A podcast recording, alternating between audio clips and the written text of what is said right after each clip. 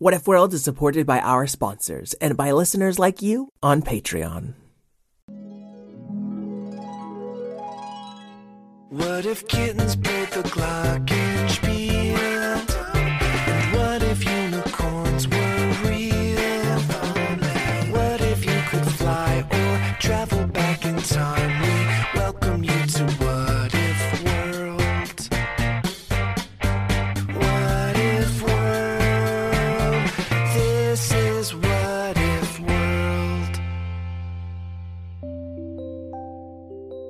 Hey there, folks, and welcome back to What If World, the show where your questions and ideas inspire off the cuff stories. I'm Mr. Eric, your host, and today we've got a question from a patron named Harper. Hi, my name is Harper, and I like reading and colorful things. My what if question is what if giant rhinoceroses took over Egypt and Cleopatra had to live in a giant chocolate cookie? wow, Harper, that is a very imaginative question. Thank you. We have one more question from a listener named Sophia. She asked three questions all at once, so we're just going to play the first one. But I talked to Sophia and her mother, Shauna, and let them know that I might not incorporate all three of these questions, but they will still have an influence on the story. Hi, my name is Sophia, and my and I like lions and my school and and nature. And my what if world question is, what if lions were kings and they act and they act nicely? Thank you. Thank you. What if lions were kings, but they act nicely?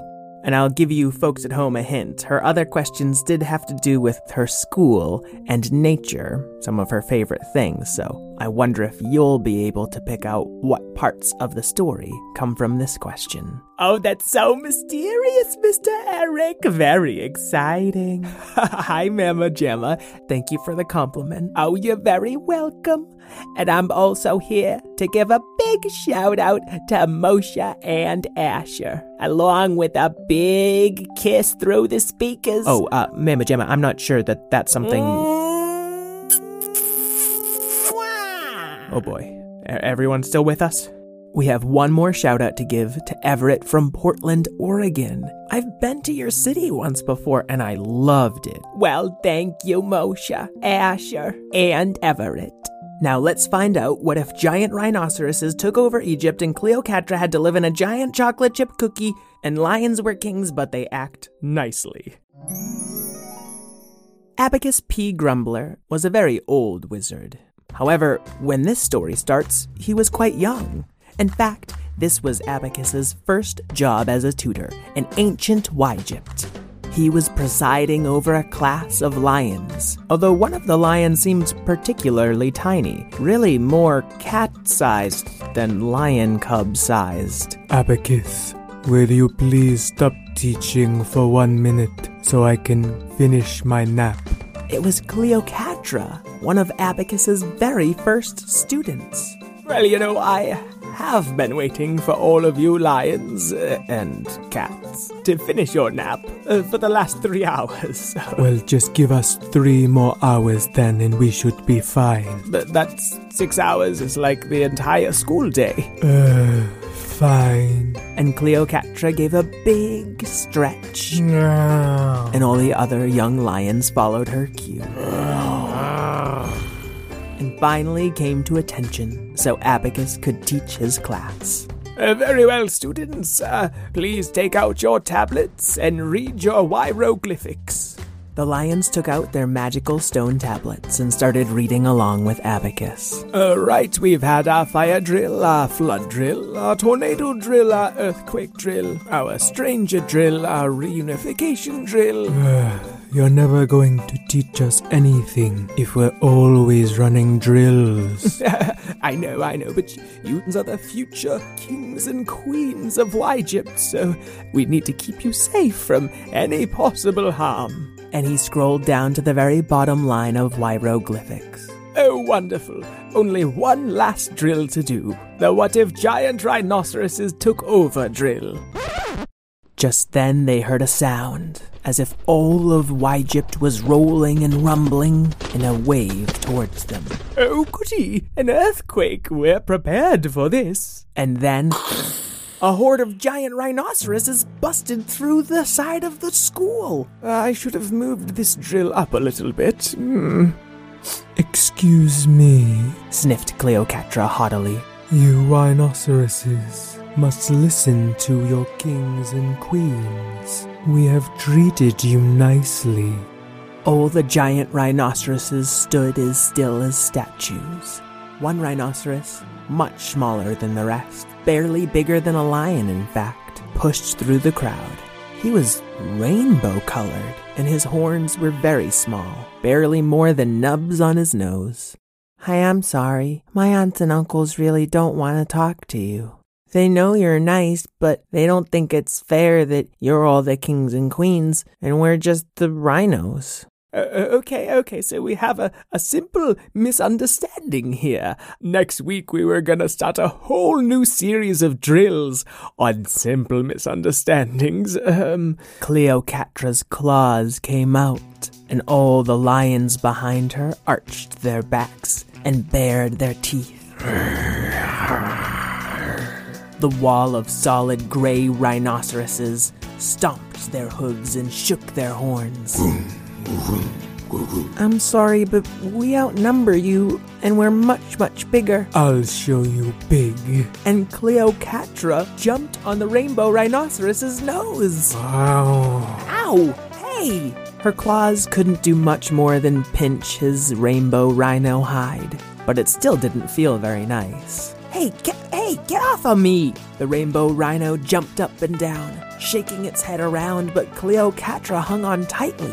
Uh, Cleopatra, uh, maybe you don't want to, um, uh, uh. All the lions moved in to save her, but a solid wall of gray rhinoceroses stepped in front. Oh, don't worry, Cleocatra. As soon as I figure out the drill for this emergency, I- I'll come get you. The rainbow rhino ran into the desert desert, all the while trying to shake Cleocatra off his horn. It's no use. You should give up. I don't mean to be mean, but I think you should give up. We're very far away from all your friends now. Hmm. Then let us have a temporary truce. Okay, just climb off of my nose. I brought you to my secret favorite place inside the whole desert desert. Cleopatra let go of the rainbow rhino's nose and jumped down not onto sand, but onto a giant chocolate chip cookie. And when I say giant, I mean it was big enough for a rainbow rhino and a kitty cat to live inside. This is incredible. I did not know that rhinos could build such wonders. Well, it's really a naturally occurring chocolate chip cookie that I just chewed some tunnels through. I like to come here when I need to get away from the other rhinos. Why would you need to get away from them? They are your people. Well, not quite. See, they call me Rhinobo because I was born a rainbow rhino, and the other rhinos don't like me being so colorful. Well, I was adopted by the lions of Egypt, so I know that I must be lion royalty. You should accept your place. Easy for you to say. You're a beautiful golden cat. who fit right in among royalty. They arrived at a little lake of melted chocolate inside this cavernous cookie. This deep in the darkness, Rhinobo's skin lit up bright blues and neon pinks and warm reds. Cleocatra lapped up a little chocolate from the pool and saw their reflections staring back at them. I have never seen a creature so strange and wild and wondrous. said Cleopatra with a smile. Oh, I bet you say that every time you look in the mirror. I do, yes. But I was talking about you. Me? It is not how I'm supposed to be. I'm supposed to be a gray rhino. As we speak, the rhinos are taking over Egypt, and they probably think I chickened out. First of all, I have met some very brave chickens. They do not like to be ridden like chariots. Okay. And secondly, I think it is very brave that you speak your mind to me. Really? Yes, I am a future queen. Most lions do not even look me in the eye. It makes me lonely sometimes.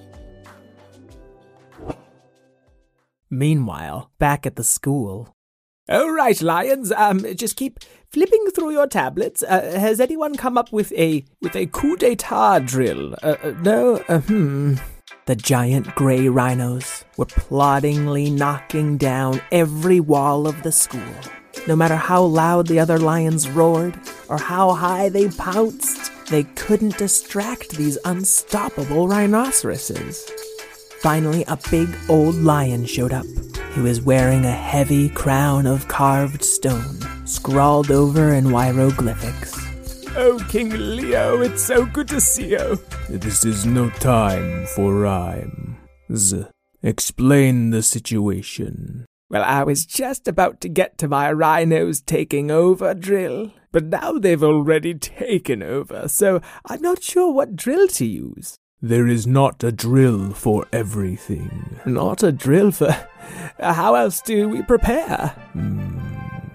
King Leo climbed to the top of a cracked tower, the only one left standing in the whole school. Rhinos, it is King Leo. You know that we feed you and let you live on our land. We are nice lion kings and queens. I do not understand your fury. The rhinos paused in their wanton destruction and looked up at King Leo. There was a rainbow one that used to speak for them. Um, but I think their general complaint is that uh, treating them nicely isn't the same as treating them equally. Hmm, I do not understand. We lions are simply the kings and queens of Egypt. That is how it has always been. And upon hearing this, the giant rhinos shook their horns and stomped their feet and started charging toward the broken tower. Oh, oh, oh, imminent squishing. Th- there's a drill for this. King Leo, roll yourself into a ball and try to look like a porcupine. Cleopatra had dozed off inside the giant chocolate chip cookie cave, and Rhinobo woke her up with a gentle nudge from his glowing horn. What? I just need to nap for one more minute. You've been napping for 19 hours, so. Then another 19 hours should just about do it. Cleo, there, there's something I have to tell you. No, no, no. I don't want to know. I have enjoyed my time living inside of this chocolate chip cookie. Well, yeah, but your father, King Leo, got hurt. Excuse me. Suddenly, Cleo's eyes narrowed, and she stood, looking poised and dangerous. It's okay. Abacus is taking care of him, but he broke some bones, and it might be a long time before you. Hey, where are you going? Cleopatra was running out of the cave as fast as she could, and Rhinobo darted after her. I will make these rhinos pay. Cleopatra, slow down, be careful. Cleopatra was forced to stop. She'd come to a wall of thorny red and white striped cactus canes. What is this? I could be asking you the same question. What is this? A future queen finally decides to come see the little cactus cane people? Show some respect and make way. A bunch of sharp, sugary thorns shot out of the cactus canes and landed right next to Cleocatra. We don't move for little princesses with attitudes, thinking you rule the whole world. But the lions are nice. Oh, yeah, you're sure nice. Every time we see you, you're all, hi, how's it going? But we got real problems out here in the desert. I didn't know. There's a sugar water shortage, first of all. I will make sure my father gets more sugar water to you. And I tried running to be Duchess of the Cactus Cane people, but y'all wouldn't even give me a chance. I hear you, but you must part for me. The rhinos are taking over. Rhinos or lions, it's not gonna make one lick of difference for us cactus canes. But the would be Duchess of the Cactus Cane people did pull aside ever so slightly, and Cleopatra was able to just barely slip through, sugary thorns snagging at her fur all the way. All right, we've set your broken leg, um, and I'm sorry I had to shave some of your mane to give you stitches. And I am grateful for your help. But now you must find my daughter, Cleocatra. I've been trying to locate her with magic, but I, I just don't know the right spells. Did you not have a reunification drill? Oh, you're, you're right. There was a little corner outside the school where we were all supposed to gather in case uh, the school itself were damaged. And Abacus took off for the ruins of the school, dodging between the legs of giant rhinos, who seemed to be wrestling horns with each other now. They couldn't agree which giant rhino should be in charge of Wygypt. Excuse me, uh, please don't stomp on me. and he finally found his way to the schoolyard, or what was left of it, where he saw Cleopatra, her fur matted with melted chocolate and torn by spiny cactus cane thorns. But she wasn't even trying to take them out. She seemed to be reading one of the magic stone tablets. Where is it? Where is it? Cleopatra, I'm so glad you're safe. Listen, I, I- I have your father, but he's been hurt. I know. said the cat, not looking up from her tablet. Well, then come with me. I I can heal you up too. I know your healing drills, Abacus. I am looking for your revenge drill. I'm afraid you're not going to find one, young lady. Someone was charging up to them. Abacus drew his wand and turned to face.